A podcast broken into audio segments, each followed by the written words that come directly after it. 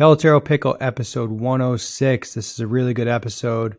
Chris and I really got into a flow on this one. I think you're going to like it. We're talking about the uh, Hit AI tool, a lot of uses for it, what's going on with that, and then just a whole bunch of conversation around what is hard work. I've had a bunch of tweets lately about kind of kids these days, and we had a there's a gentleman, a young kid in Uganda posting videos, just getting after it. So just a ton of discussion about player development, mindset, attitude, just the whole. It, it's a good episode. I enjoyed it, so I think you will too. Jump right in, check it out.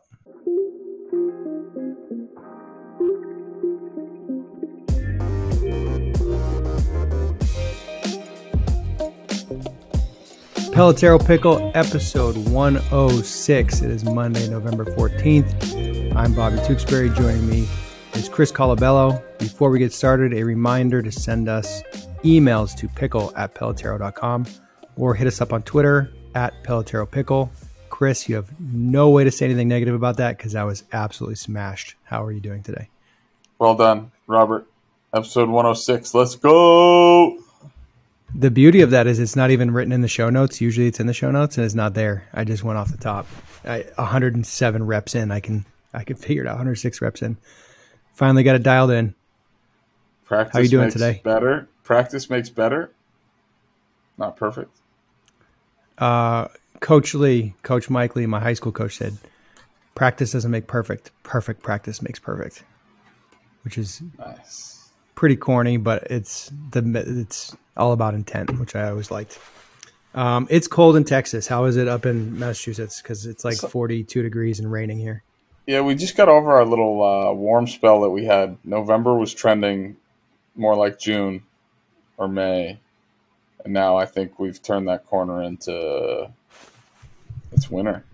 It's, it's like 40s today. A lot of beanies, winter coats. I Sad. saw that it was uh, it snowed in Cincinnati over the weekend, which is miserable.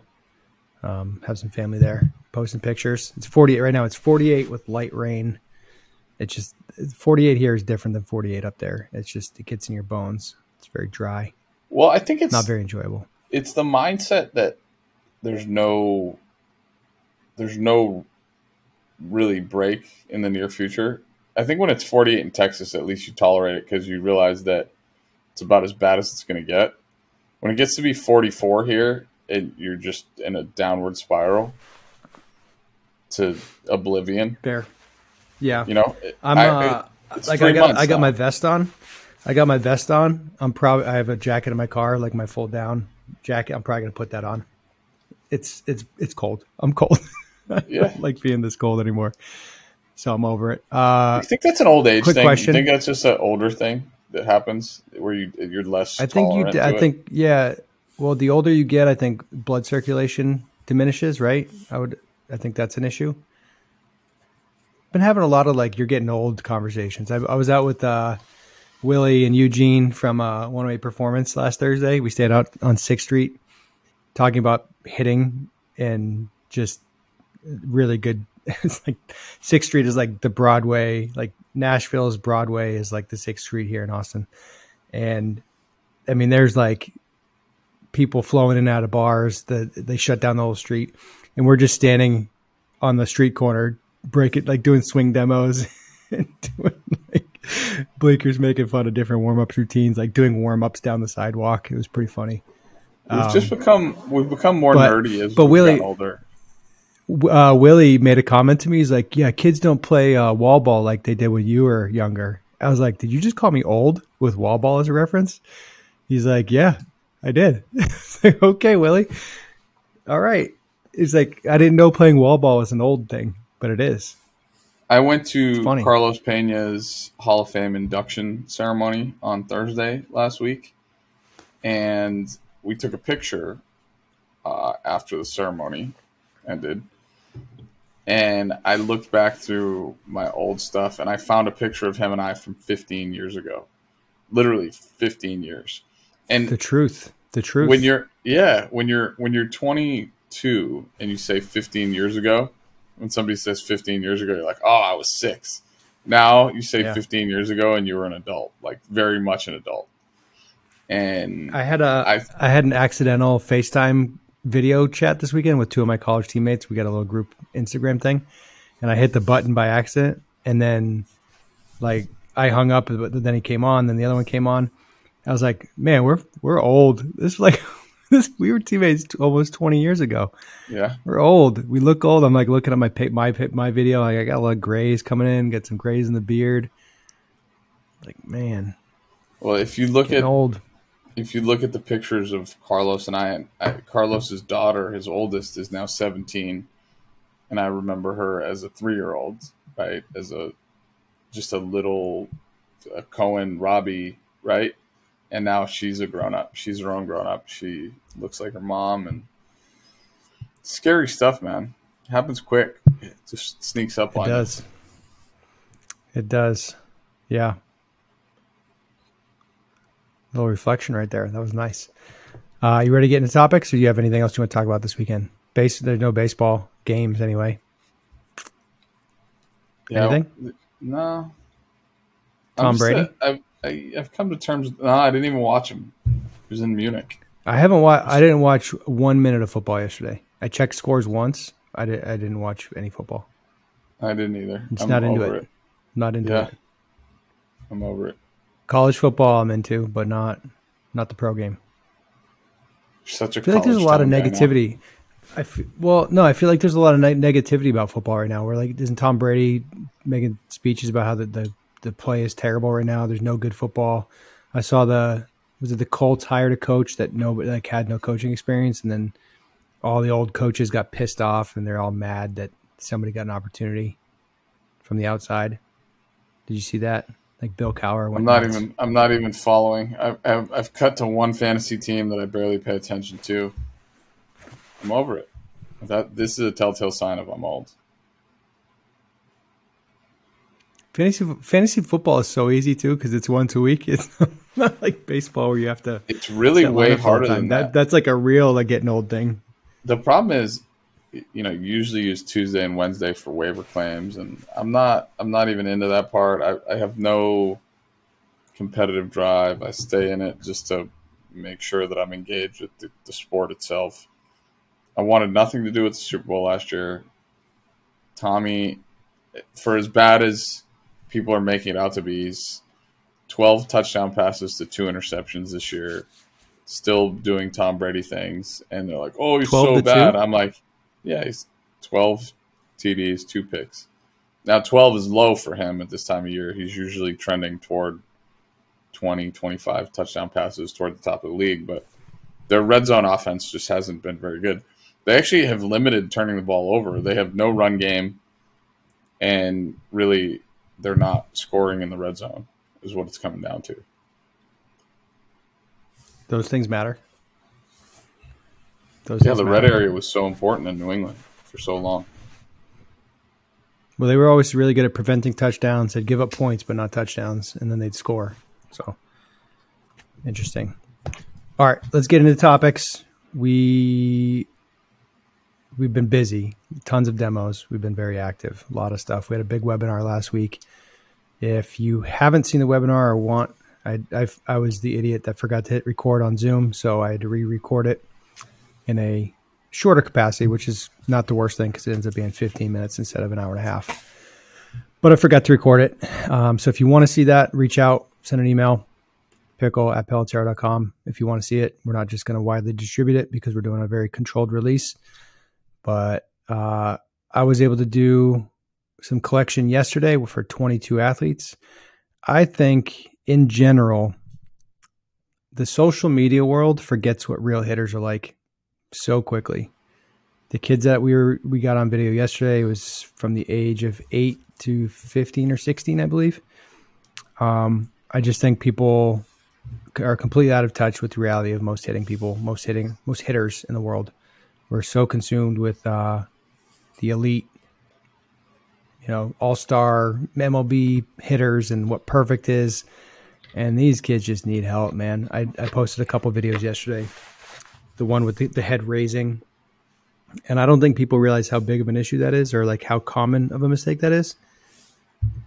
It's so frequent. There's there's big ticket items that we can address so quickly with the hit AI that it's it's exciting because we can we can do it quickly, right? We can take a video with our phone, upload it, it's done.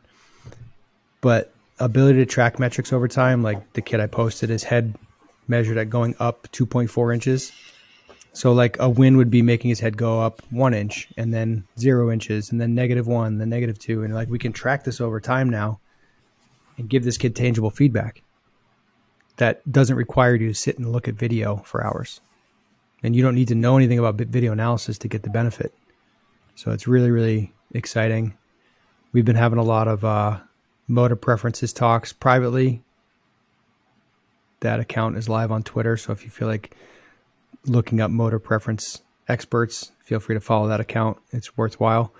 But when I look at these hitters and I see how they move, the ability to help kids faster is just it's going to increase and the velocity on that process is going to just jump in a very significant way, which is very exciting for me. The wild part is that if you really look back to 25 years ago, right? And talking about the age thing and start addressing how old we are.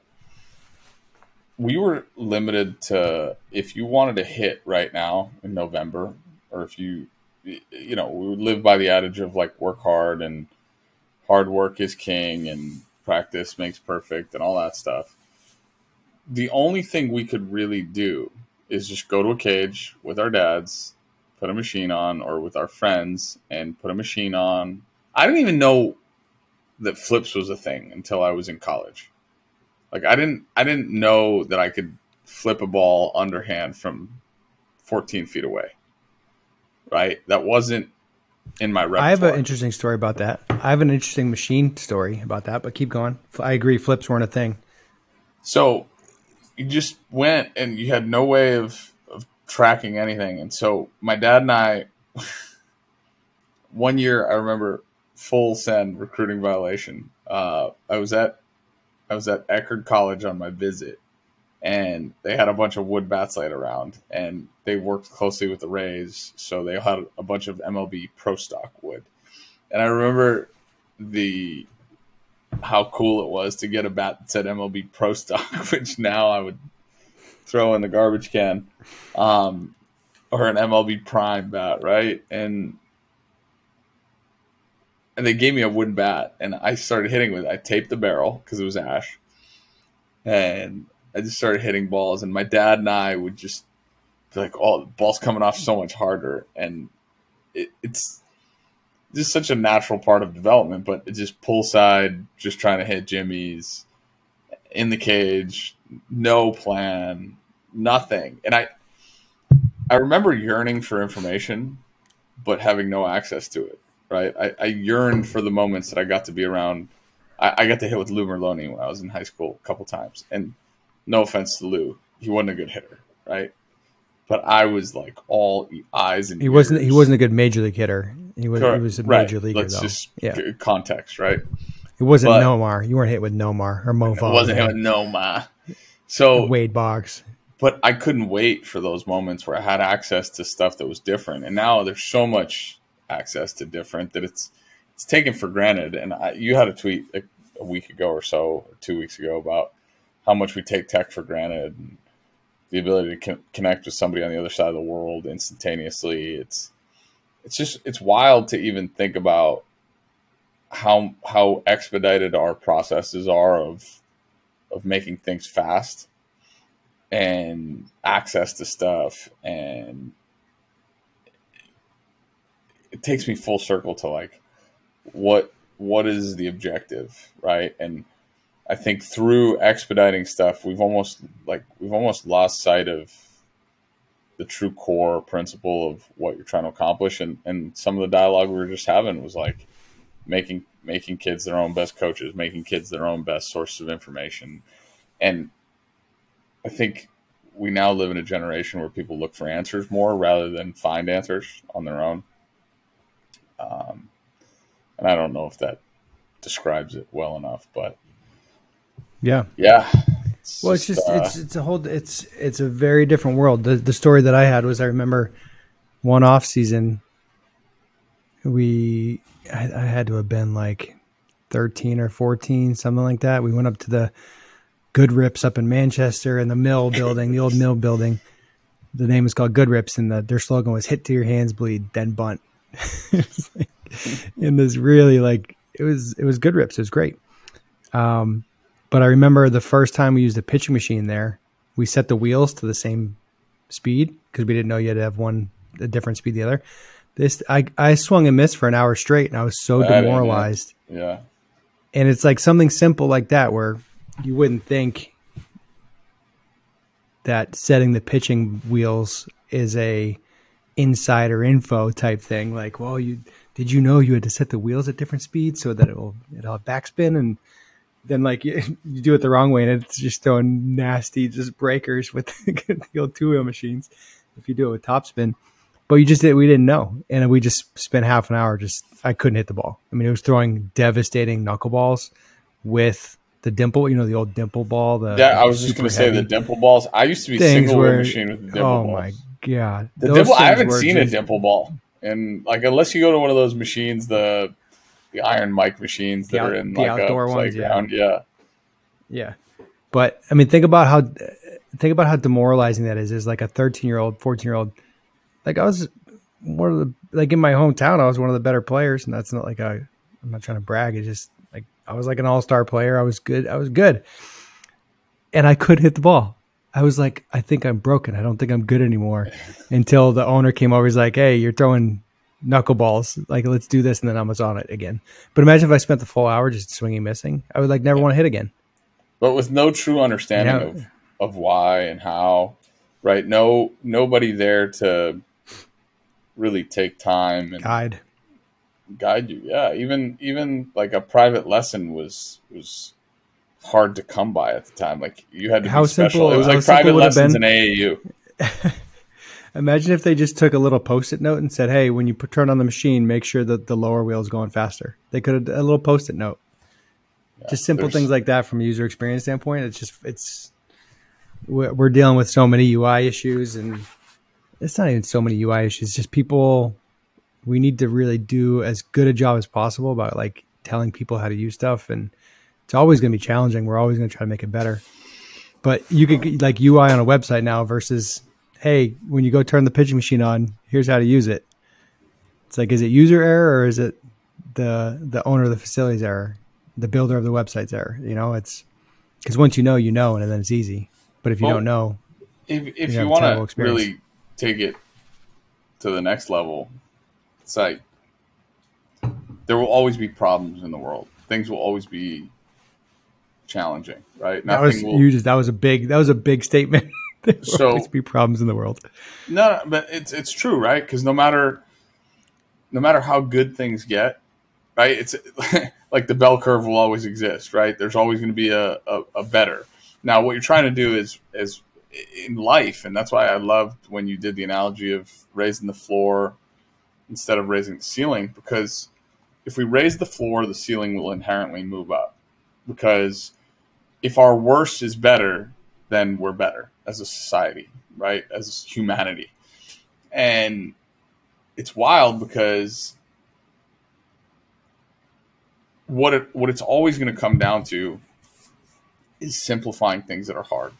And even the more conversations we have about hitting, the more dialogue we have with high level college coaches, professional coaches, people in the industry, we're all facing the same challenges because we think we're, we're, we're getting to that next frontier, that next horizon. We're, we're having an unlock and then we still, we still see the challenges, right? Like, you know, a coach just asked us, you know, seven years ago, we stood on our field and, and had a conversation with our players. How much have things changed for you?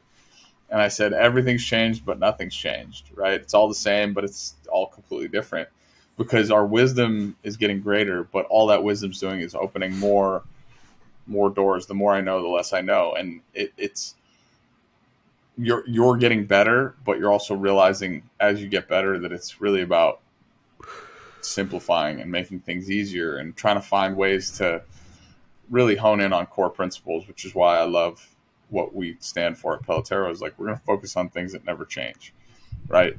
Hitting a line drive is never going to never going to be bad. Hitting 300 will never be bad. Like you can tell me that you know it might be better to walk this year or walk more or whatever, but it's being good is never going to be bad. that sounds stupid, but it's it's, it was like what's the definition of good and what's the definition of bad? Because if you're like being good at hitting pull side homers is not does not make you good, but there's this illusion of good. So it's like the measuring stick keeps changing. And if you I saw somebody tweet out yesterday, "Oh, we've gone back to the t It's been very beneficial." it's like, yeah, right, yeah, yep.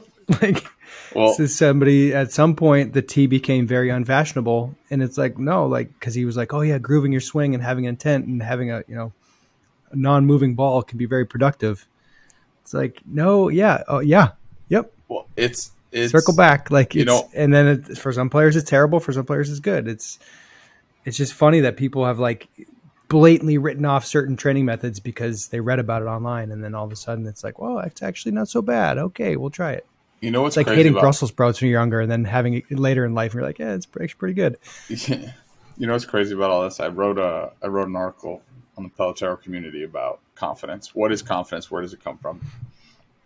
And how important of a characteristic it is for a hitter, like believing in what you can do. And I talked about where what the root of confidence is. Generally, as individuals, we have a tendency to be confident when we know that we can do something, right? So if you and, and this all started with a conversation. I walked into a facility and I asked one of the kids that I know, I said, What are you so what are you doing? He's like, Well, I have to give a speech in front of these coaches and I don't I don't really feel comfortable doing it. I said, Why? And he kind of looked at me funny. He's like, Well, I, I've never really practiced it. And I was like, So why do you practice things? And we got I kept I kept asking why. It's you know the trick you taught me keep asking why to get to the core of it. And, Good. and I at I, least three I, questions. Ask why three times, and you're going to get a good answer. Well, I related it to hitting right because I said, well, why why do you feel uncomfortable talking in front of a room full of people? Because I don't feel uncomfortable talking in front of a room full of people. I've done it a thousand times. I enjoy being the center of attention. Blah blah blah, stuff like that. And predominantly because I feel like I can I can create context and convey the message that I'm trying to convey, which some people have difficulty doing. Um, but basically, I said the reason why you don't you don't like doing it is because you're afraid. You're afraid to mess up. You're scared. And I said in hitting, the reason why we lose confidence because we're afraid. We're afraid to strike out. Striking out's embarrassing. Like it in your mind, it is. In your own brain, me striking out, me the individual sucks. It's the worst thing ever. Swinging and missing at three pitches, like three straight fastballs. You're terrified of it you watch guys strike out all the time and you don't think twice about it, right? You're like, oh, that sucks. That guy struck out. Four minutes later, you forgot, right? But in your own mind, not feeling competitive, the fear of failure, right? It's just fear of failure that, that I think drives us a lot. And how that coincides with building confidence. It's like the ability to know, okay, I've achieved this. The first time you face a guy throwing 80, 85, 90, 95, whatever it is, you fear it because you don't know it. You've never experienced it. So the only way to learn is through experience, right? You have to experience stuff to learn. And it's wild because, you know, usually we tell guys to prepare. Why do we practice? So that we feel prepared. Like the same way we study for tests is the same preparation we do in hitting. So it's it's all this stuff that's getting thrown in front of us. And now what's happened as a society is we've allowed everybody to connect with everybody. So if we see somebody that's expedited the process, right? The 13 year old that's already hitting 95 mile an hour fastballs, whatever, whatever the, the story is, you you just don't think you're living up to the expectation, which is creating more fear, anxiety, doubt. Um, so it's really interesting how our advancements have now, in, in a lot of ways, hindered us because we just know more, and knowing more opens more doors, creates more fear, creates more doubt. So it's wild. And then the the root of all of it was, and the last line I left the article with was, "So yeah, kid, get up in front of that room and go talk. Get comfortable feeling uncomfortable, and you'll be a better hitter tomorrow because of it." It was yeah. powerful. I thought that's good. Um, the analogy you just used about uh, preparing for a test is the same reason we take BP. I think most players treat batting practice as a way of building confidence in a way that's kind of false, where they want to hit the ball well, instead of thinking about what do I need to do to to face the pitcher I'm going to face. Like how do I combat my tendencies? Like the the met the the idea that hitting the ball hard in practice is success versus like I need to think about controlling my timing better and hitting a line drive to the opposite field or maybe I need to be quicker against high velo or whatever whatever that is and understanding what your process is and understanding what you need to think and feel to perform in the game is so much more important than hitting the ball hard. The and I think that message is completely of lost. I. I love that. I love that. But the analogy you used was awesome. I really like that. the crossfitification of baseball, as you as you've eloquently called it, and I've Mhm. I love how you The exercise is a competition. Yeah. Right. You've you've now made the test BP instead of the test being the game. So studying is, is with BP. with the assumption that if you hit with the assumption that if you do well in BP, you're going to do well in the game. correct, and and and, it's completely nonlinear, right? work. It's completely nonlinear, Yeah. which is what what makes our sport hard. And this goes directly into our first topic about the stuff that that Mattingly was saying in the article. When you take BP, Let's summarize that. Summarize summarize the article so real quick. I'll, get into it, uh, or the, we the, can- the interview. Yeah, Yeah. because I So- loved it and then I hated it at the same time. Mattingly was But I liked about, it more than I hated it. So Mattingly was talking about, and again, it's it's the reference of you know creating launch angle, Launch angle which, swing. yeah, which is Would you? The Well, question was, would you have used a launch angle swing? And he was like, "Well, yeah." yeah. So there's a lot of read between the lines that goes on in society. I think everybody, I don't think everybody understands that. Every I don't swing think ha- everybody. I, I- every swing creates a launch angle, right? I know not everybody understands that. So, but the problem They're is, saying they're saying uppercut when they say launch angle swing. They're correct. saying uppercut. That that's their way of of, of and I, I yeah, in a smarter society, we sound stupider when we say stuff like that, or more stupid, stupider, whatever. I'm stupider. I'm more stupider. more stupid. Yeah, but the point is, what he was saying was like taking taking BP in a way that we're trying to elevate the ball creates length in stroke, right? And I, I don't agree or disagree with him. Like I think it has a tendency to, on the surface level, when you tell a kid to lift the ball, a lot of the old bad things happen. The shoulder flies off, your your hands drag or cast, and the the barrel dumps, and all the the catchphrases that we use in hitting, right? Because you just try harder. Because when you try to lift, you try to hit the ball far. Because if you lift and hit the ball short, you're out. Like we all know that. You hit the ball in the air in the infield, you're out. You hit the ball in the air in the outfield, you're out. You hit the ball in the air, you got to hit it over people's heads, right? So again, simple concepts like there's power guys that have pop that should try to elevate the ball versus line drive guys who should spray the ball and hit it over the first tier of, of fielders is really what he's reflecting everything generationally back to. Yes, all hitters should understand what pitches they can and can't hit out of the ballpark. And that's his point. He goes, I believe in the home run. I there are pitches you should hit out. The problem is when you train to hit everything out, when you miss, you become very exposed to a lot of stuff, especially, uh, and he didn't add this, but I'll add it for him, especially when your focus becomes the pull side. And I think that's the part that when when we only have a short time to pass a message along to a player, what message are we choosing to pass along? And if that, like, again, if, if I watch a highlight, I see a homer. I don't see a single through the four hole, right? I'd rather watch the homer because it's sexier, it's got more cachet, it's whatever.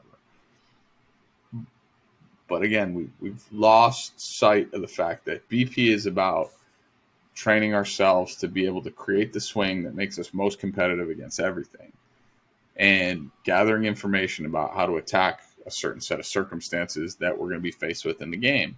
It's not about feeling the best you can. It's not about flushing the best ball you've ever hit. If you hit the best ball you've ever hit in BP, nobody cares. Nobody cares. Literally, it does not matter. It's like it never happened. The only person that feels anything from it is you. Nobody else cares.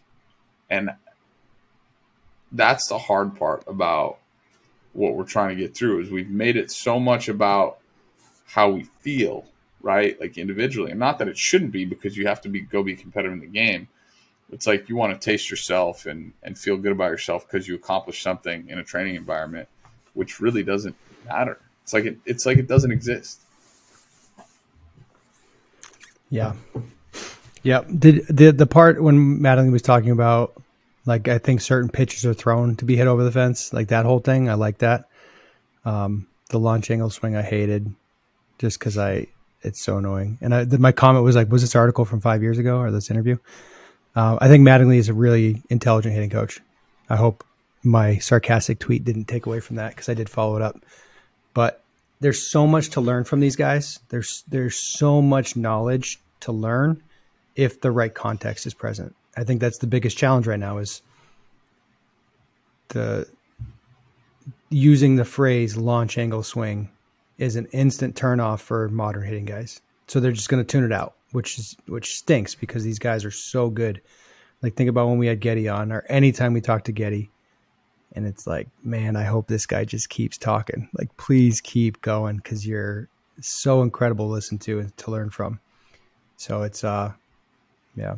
Well, it, so all important, we, all important things here. We don't have the opportunity to connect with these guys the way we would like to, right? For the most part, like I have the distinct pleasure of connecting and having a relationship with a guy like Rich Gedman. So whenever I want him to talk, I just ask him directly. I get him on the phone. I say, "Hey, Ged, can you just say these things to me?" And then I get him going, and I get to learn from that. Generally speaking, our exposure to elite athletes is limited. It's limited to short bursts. It's limited to surface level comments. It's limited to headlines. So seeing that thread or that interview on Twitter, like that's the part that the 14 year old gets exposed to. And that's what he sees and that's what he hears. He doesn't get the hour and a half of dialogue directed toward him or her and really feel and resonate with all those things because they're not actually connected to it. They're just getting the a glimpse into the soul. They're getting one little piece, and that's the piece that stands out to them, right? Or whatever it is, because they, they've never they've never really built that relationship with that person or coach or instructor or whatever it is. So they don't they don't get past surface. So surface is what exists to them, and they see a lot of surface level stuff, and that ends up being their basis for all decisions and information, right? Is that fair? Like I think I don't I don't know if I'm I'm saying it properly, but that's what I'm trying to convey, I guess. No, it's all yeah. We're there. That's good. It's all there. Let's let's uh let's pivot a little bit. I just got a bunch of text messages, so I apologize for that. Um the the concept of redefining analytics where it's like bridging the gap here. And this was a lot related to the the pitch tipping stuff and like bridging the gap from the old school guy to the new school guy and defining like what is a metric, what is a launch angle swing, why is that the wrong phrase? Like how do we get people saying the same things or speaking the same language? Because right now they're not. And I was I was telling producer Patrick a story um, about my daughter learning Spanish and how like I used a YouTube video to get her to roll her R's for the first time and how excited she was. And it was like a really cool, really cool dad moment. Um, we're speaking different languages right now. And the height, I, I, the tweet said height of leg lift is a metric. Height of hand lift is a metric. Degree of right leg bend is a metric. And it's Kyle Boddy from Driveline had a really good tweet about building systems and, and making things replicable across a system across an organization because the people are going to people are going to move in and out. They're like the parts are going to change. So if you're relying on individuals to do things, it's not good. You're you're in trouble. You're, it's risky to rely on individuals. Um, I didn't learn that. I did not understand that at all earlier in my career in this whole hitting business, whatever. Um, but getting getting people talking the same language is a big deal. And like with my daughter, teach she she just found out at school recently that you know there's different languages and it, it was like just seeing her reaction to that and there's like a little Google, little translate app where you can say the word, then it says it back to you in different language. Just absolute fascination that different words mean different things, or different letters sound differently in different languages, and it's just the discovery of that is so cool. And I wish new school guys would have that that curiosity towards the old school guys, and I wish the old school guys would have that curiosity towards the new school guys, so that they can start working together. Because the organizations that do that the best, the quickest, the fastest, there's value coming from both sides. There, there's a lot of value coming from both sides, and it just you need to capture it. There's, uh, I remember business school they would talk about creating value is one thing, capturing value is another thing. So like creating it is great, but if you don't capture it, it means nothing. So, well, there's a lot there. There's a there's a lot of meat on that bone. So, it's it's wild that you know we sit here and a lot of what the older generation of player, the way the older generation of player was taught, and I talk about this a lot. It's like school of hard knocks type stuff, right? And they, they call it that. And I don't even know if it's fair to call it that, but it's literally you went in the cage and swung and missed for an out, like 20 swings in a row against the two wheel machine because you didn't even know to set the two wheel machine up properly. So our our natural the way we were taught was just work through it, right? Work through everything, work like work through it, and there's value in that. And so a lot of what the older generation of successful players to the tweet that we're referencing of like, oh, the reason why the, Phillies won seven nothing is because they hit five pumps, right? They hit five jimmies. It wasn't because of anything else. They had a tip on McCullers. They they they, they took advantage of it. They won, and it it's so cert like it's so pedestrian to just chalk it up to that, right? Because what we should be doing as an older generation of players that have had success is exposing younger players to the things that made an impact for our careers, right? Expose them to the fact that the conversations and the dialogue and the listening to your coaches and being dealing with being bored at a practice, right? Like I can't tell you how many times I sat at a practice and a coach was talking and I was looking off into the sky and didn't really absorb the message the way I probably should have or could have because I was incapable at the time of listening to more than 40 words strung together about a topic that I thought was irrelevant, right? In my own shallow brain. But mm-hmm.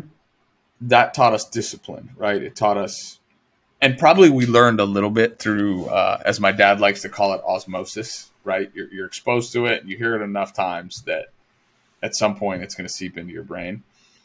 So their argument, I think, becomes, well, you should just go figure it out, right? And it's it's short sighted because it's not allowing us to enhance the way we coach, the way we teach, the way we preach, right? Because if everyone has growth mindset, including the people who have absorbed the information, then they're going to be pushing the limits of how to teach better and how to coach better and how to pass messages along better. And then it's not just, oh, we're like making this generation of players better by the way we train them.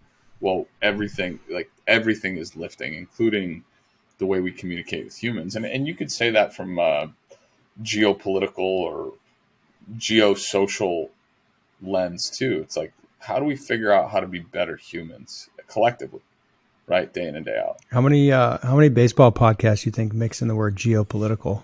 That was not nice. many, not many. I'm I'm trying to be as uh, deliberate and eloquent as possible with my words today. I'm cutting out my likes and my ums. Uh, um is always yep. very much in my repertoire because the concept of dead airtime never made sense to me until I listened back to stuff. So I'm being. I think dead airtime can be strategic. You can use it strategically. You can use the um strategically, but as fillers are not good. It you, you notice it when you see do, what I did there. See, I just didn't. I stopped talking right there. That's yeah. one of my big things now on, on demo calls. I'll just stop talking and force the other person to talk. You notice it the most when you go back and listen to stuff that you've done, right? It's I can't tell you. I, I mean, the inner narcissist in me is probably sought out every interview that I've ever done that's on YouTube or whatever medium I can find it on. And I can't stand when I'm one giant run on sentence. And I can't stand when I say like every fourth word. It, it's amazing. Like has become mainstream, just absolute garbage English language, pro- improper use of the term. Everybody does it because it's a filler. Talk, it's yeah. We want to talk back to yeah, it, but it, it's amazing because when we were in third grade, our teachers probably would have. Nah, we were past the get hit with the ruler, but my dad, when my dad was learning how to talk, speak the English language, he probably would have got slapped with a paddle or something. Yeah. You want to talk about kids these days? You want to talk about kids these days? So Which brings me the, to my next topic. the prompt. So the the prompt on kids these days was this. I went to a scout day, did some data collection there, and just the the conversations amongst college coaches, conversations kind of over here with parents and there's a lot of expectations, a lot of hopes, a lot of emotion tied to scouting and recruiting and that whole world. It's one of the reasons that we're avoiding that topic with Pelotero right now is like we just we don't want to be branded in with any of that. It's a very natural progression of what we're doing, but we're way more concerned about player development and becoming good enough so that recruiting is easy. But I did uh, some questions there, and the message it's it's a story that I've told a number of times in a I guess, a sentiment that I've shared man, many times that I don't, I, it's shocking to me that kids think they're good when they're 14 years old, 15 years old. It's one of the reasons I have an issue with like, with swagger and gear and looking the part too soon when, in, you know, they got the arm sleeves, the batting gloves, the eye black, the cool socks, the cool shoes, the cool bat. I'm not as, as angered about that or like annoyed by that anymore because I used to be really irritated when kids would just be swagged out and they were terrible. That's how they like the game, I guess, or whatever. I'd much rather see a kid with no batting gloves just getting after it than a kid that's got all the stuff and not be good. But that's just that's more me than, than the game. But the kids these game the, the kids these days and thinking that you're good and the the the big issue is when when you're trying out for travel ball teams and you're going to showcases those people are taking your money and many times they want more of your money. So there's a risk, there's a fear, or a, there's a huge risk that those people are going to take your money and tell you what you want to hear. And they're not going to be honest with you.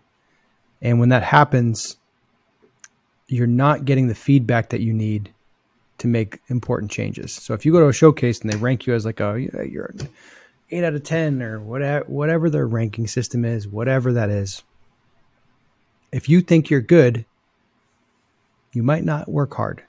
It's funny because the kids that are good, when they're told they're good, they want to keep working to be better.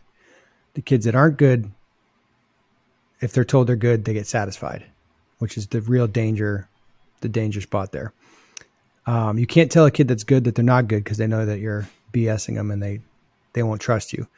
The kid that's not good being told they're good gets complacent. The kid that, that's not good, that's told he's not good, you lose the risk of, of losing because they might just be like, well, why am I even doing this? What's the point? I might as well just pack it in and go home. So it's kind of, you got to have kind of different messages for the different people. But at no point should you think you're good, especially when you haven't done anything yet relative to what you're trying to accomplish. So this is very geared towards the kid that says verbally, I want to play in college, and then they don't take any of the steps necessary to do so. They say the words, they're on the teams. They have the gear. There's no action. There's no substance behind their words. It's just I got the stuff. I'm I got the cool things. Playing in college sounds like a really fun, interesting thing, and maybe it's an expectation, or maybe you know I think my parents want me to do it, or I'd be letting people down. But in general, most of the kids that say I want to play in college, they're not putting the work in. I have a really hot take here. So when we were growing How up, hot? Scale one to ten. Uh, Scale one to 10, 10, hot take. I think it's a 10. I'm gonna put. That's I'm, you're I've coming never out of the gates hot. That means you I've can never said you can never out have a hotter take. You I've can never never- have a hotter take than this. No, I, I, but I can have it as hot a take because, and the reason I'm saying Okay. is because I've never said it out loud, and I don't think I've ever heard anybody relate it to this. So when we were growing up, when I was in high school, I had to look around my field and say, "Am I the best player on the field?" Right. That was my way of gauging my ability. Right. And so now my And if eyeball. you if you weren't, you couldn't just you couldn't just go to the next team over because it was you're playing for your town. You Correct. make the team or you don't. Yeah. And I would look at the best player on my field when I was a sophomore, junior in high school, and the best player on my field was going to Dean College or Tufts or I don't. I'm trying to think of where guys on my Not school team Vanderbilt. right? Not like, Vanderbilt. not Not Vanderbilt, South Carolina. Tennessee, not Nor- Texas, Notre Dame, not, yeah. Fairfield, not Central Connecticut, not Iona, not not a mid major. They were going to Tufts and Dean College. So I'm sitting there thinking to myself, like, man, if they ain't Division One players, then I definitely ain't a Division One player. So the Division One pipe dream, the scholarship pipe dream, wasn't even in my realm of things that I I saw. thought you were gonna say. I was expecting purview there, but keep going. So now our generation, and to that point, how many people when we were in high school played AAU slash travel baseball? Not many, right? It was Not brand many. new when we were when I, I remember like when I was 12, the first AAU team in New Hampshire was built. Or actually, when I was 11, there was a 12 year old team created, and then there was a 13 year old team, and then when I was 12, people were talking about it. So 13 was the first year I played AAU. So my perception of my those age, travel teams, my age, and that yeah, yeah, my perception of those travel teams at the time was if you played on one of those travel teams, you were a dude, like you were a Division One player, right? None of my, none of the guys in my high school did. If you were going to play for the Roughnecks, you were a dude. You were coming from New Hampshire, Connecticut, Rhode Island. We were handpicking best guys. New England to go- Mariners was a big team. Right. So our generation who now has kids, right, who has high school kids, middle school kids, our generation reverts pay to play as my son's good. My player is good and is capable of getting a scholarship. So as parents, I think a lot of our generation is now conveying to the younger generation, like, hey, you go pay to play, go to these tournaments, like that means you're good. And if you're good, you should be thinking about college. You should be thinking about scholarship. What they don't realize is now it's so mainstream to go play travel ball. So now you can tell me that my my hot take is a 10 because this is really really powerful. These kids No, this is really good. these kids are going there with an expectation that they are the cheese and that they should be wearing arm sleeves and they haven't earned shit yet. Let's call a spade a spade. Like they're paying to play. They're trying to go to the next better organization, better organization because they think it's just positioning them for college. When the reality is, if you really go look around, now you have to play on elite national teams to be considered that AAU travel ball player. And the parents are like, they don't they're they're behind because society is behind. They don't even they don't even acknowledge that. So now you have a bunch of kids who think they're supposed to be getting scholarship offers. The same way going into the draft, you have kids going into the draft. I had 12 guys that I talked to last year to a man thought they were getting drafted. And I'm like scratching my head going, you guys realize it's 20 rounds, right? Like, there's 600 players getting picked this year, 700 if you count the comp rounds. And you're you're like you hit 306 with seven homers and you think you think you're going to get drafted out of, you know, whatever mid-major you. What are we doing? Like you got to be the cheese. If you're not the best player on your team, the best player on your team better be a first rounder. you think you're getting drafted. But uh, Yeah. like same thing No, with scholarship, right? the framing it framing it as the, the parent the current parents were the, the parents that grew up seeing the travel scene come to be and that they're the perception of it yeah that's a, a really good way of putting it really How good. many Good travel job, how many travel kids don't nice. even make their high school team now?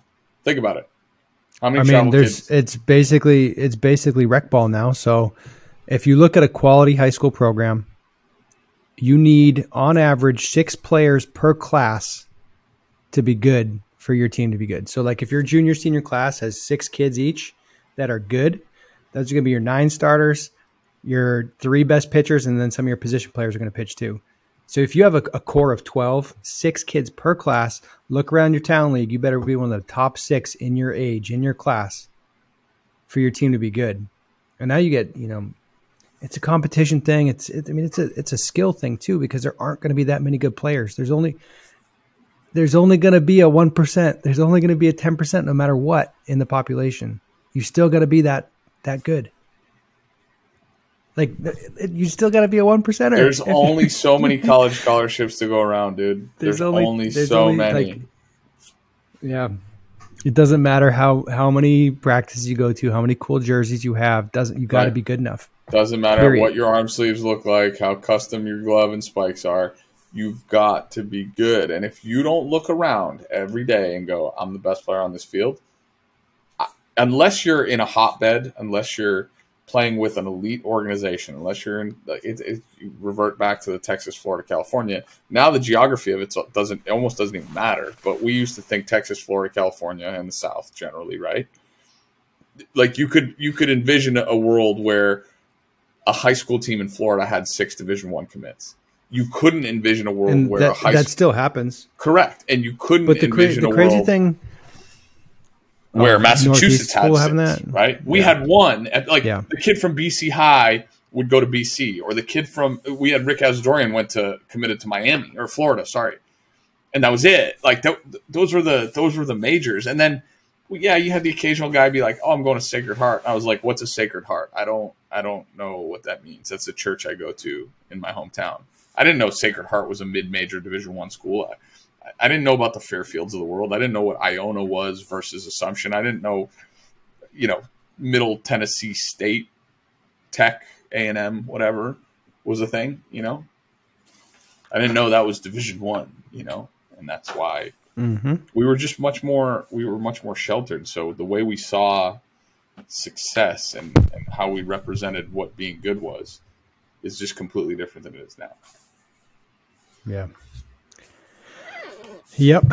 So that's a good segue into I don't I I wish I knew how to pronounce his name properly. I'm going to say Kazumba. Is that fair? Kazumba. Go with it. Kazumba. With it. Dennis Kasumba, gentleman from Uganda, kind of lit social media on fire. It's not the first time he's done it. We posted about him. We we reached out. We're trying to figure out ways to help him and and provide resources maybe to him and, and maybe his whole team slash country.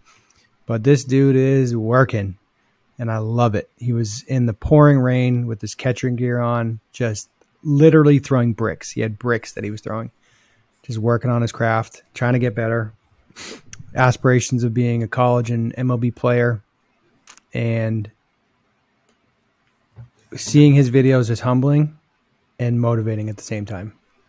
Because if a kid like that can work hard with the resources that he has, the I mean he how how many how many kids in our country go to a major league stadium and take it for granted? How many kids go to training facilities and take it for granted? How many kids have get a new bat every year and take it for granted? This kid is throwing actual bricks, like building materials, bricks. He's he's in his catcher's gear in the pouring rain, throwing bricks to try to get better. And then you get kids here that are like, "Oh, I need the new DeMarini CS 17 because my teammate has it. It's a better bat." Shut up. Go work hard. It's just it's the the the blend of hum, of humbleness, humbling feelings plus motivation is so strong. I when you see kids like this, like talk about the uh, the amazingness of social media and media and technology I mean, we would never know this kid existed 20 years ago, and now he's got he's got a GoFundMe trying to help him get scholarships and come to this country to pursue his dreams. Just absolutely incredible. My favorite I want to be involved part, in any way I can. It's just incredible. My favorite part, and this is how you know he's a grinder, more than the rain, more than the mud, is you got shin guards and chest protectors, Spikes. two different colors. Clearly, like just hey, whatever you can give me, whatever I have access to, I will rock it and rock it with pride. The here's the weird part, right? For me, is that kid is clearly doing it, right? Because if you're, I mean, you got to be a really good actor to set up that scene otherwise. Um, and certainly how much he appreciates. Dude, did you see the? There was a play that he posted yesterday. It was like a pass ball. Did you see this? He like it was a pat. He was playing in a game, and it was a like a wild pitch. He like dove for it, went to the backstop. He sprinted to the backstop, got the ball, dove back, got like head first dive in a home plate to get the guy out. I'm like, this kid's got a motor. This kid has got a motor. So, Get him on a roster. Jeez. and that's and that's kind of like the the weird part about Can't fake that. right. The weird part about today's society is Can't fake want. you have to like in some capacity you have to self promote, right?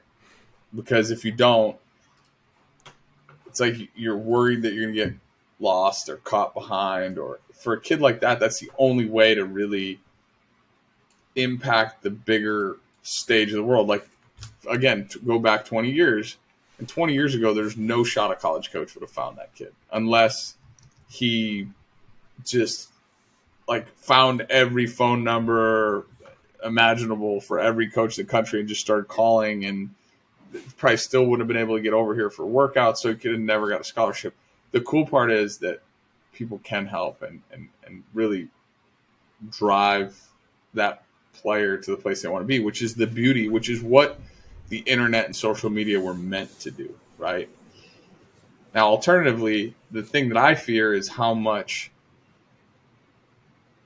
people want to play, you know, keep up with the Joneses or make themselves look good. And this goes like DJ Ferbs always sends us. So now we're posting videos of a bloop single. So now we're posting videos of a, you know, this, of a that. And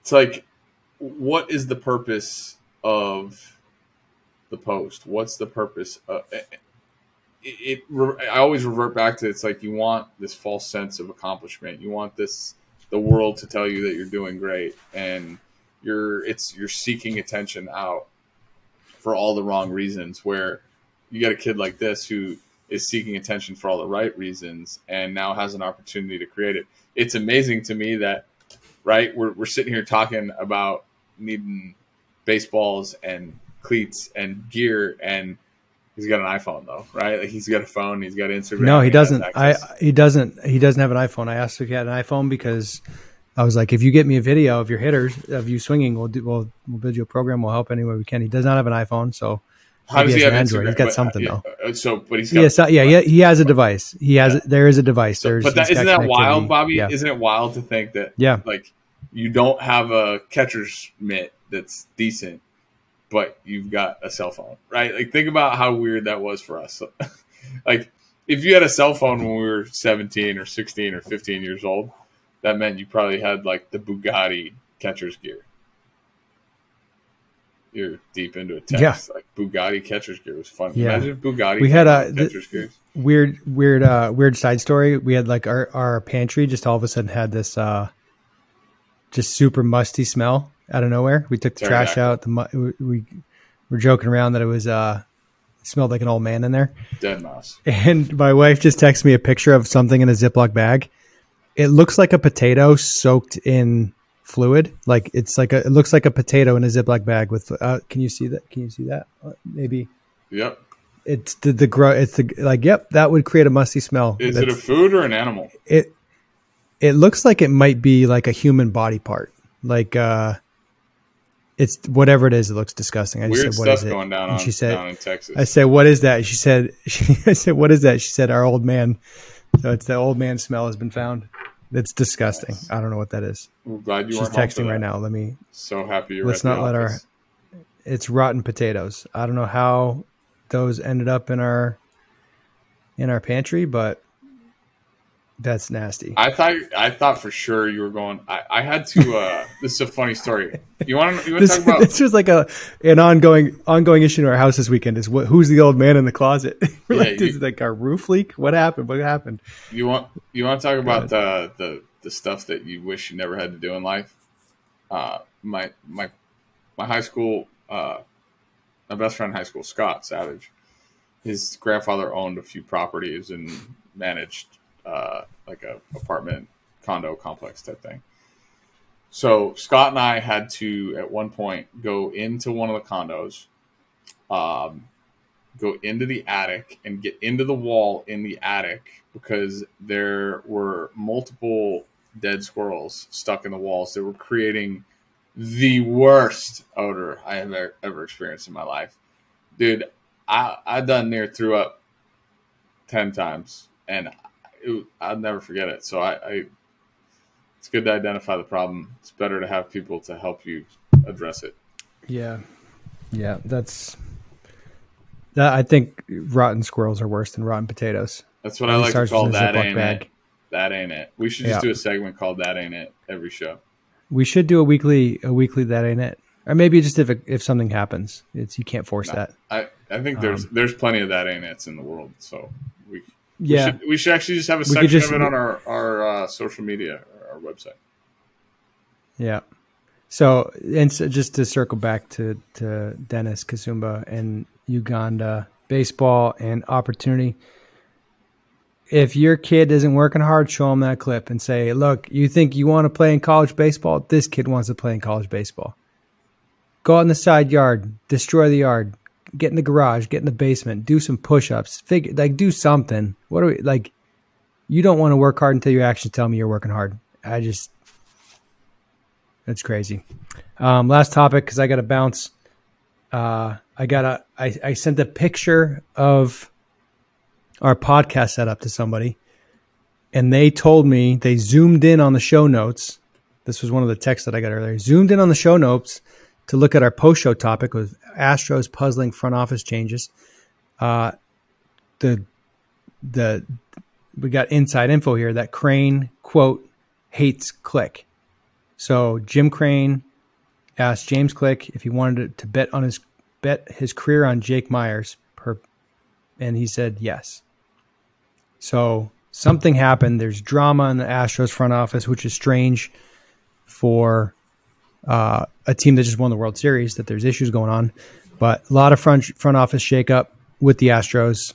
I don't have much more info. We might need to tap Booth on the shoulder for this one. Maybe next week we'll get some some follow up because he's got his uh, his thumb on the pulse of the Astros because of his broadcasting there. But I don't know what the heck's going on in Houston. But I read I read an article down. saying uh, there was there was a lot of tension uh, between manager and general or owner and general manager uh, I, I, think th- that's a, a, place where an owner is as involved in day to day as anywhere in Major League Baseball, right? It, it, it's at the top of the list.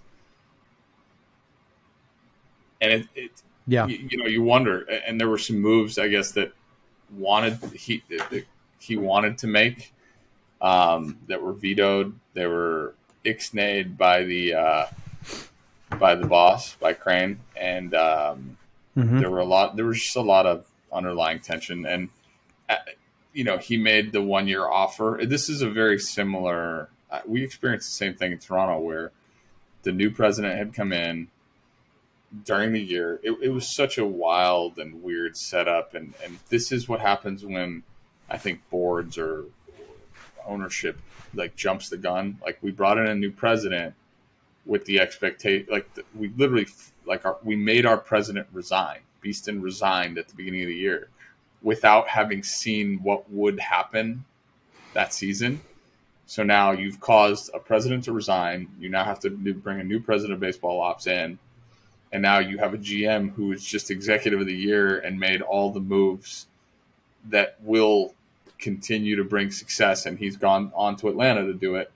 But now you lost him because you've created a situation where there's just too much tension. And why wouldn't you leave if you're the GM? If you get the one year offer, you're on top of the world. You just won the World Series. Like you are the the hot topic. You are the guy that everybody wants. And now you're available. So your market value's never been higher. So it probably works out better for him moving forward. Um, and maybe hurts the Astros.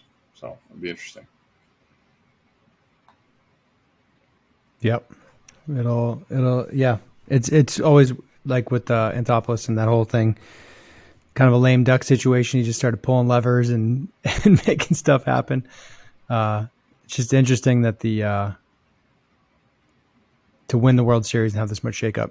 Yeah. There's got to be stuff. There's there's got to be some drama in that type of situation. No, no, no, so no. chips chips will fall. We'll learn more as we go. But that, And uh, on that note, we done today, dog. Good job. I thought that was good. I enjoyed that. are you gonna do it properly? I'm going to. That was my way of leading up to it without just being random about it. Sorry.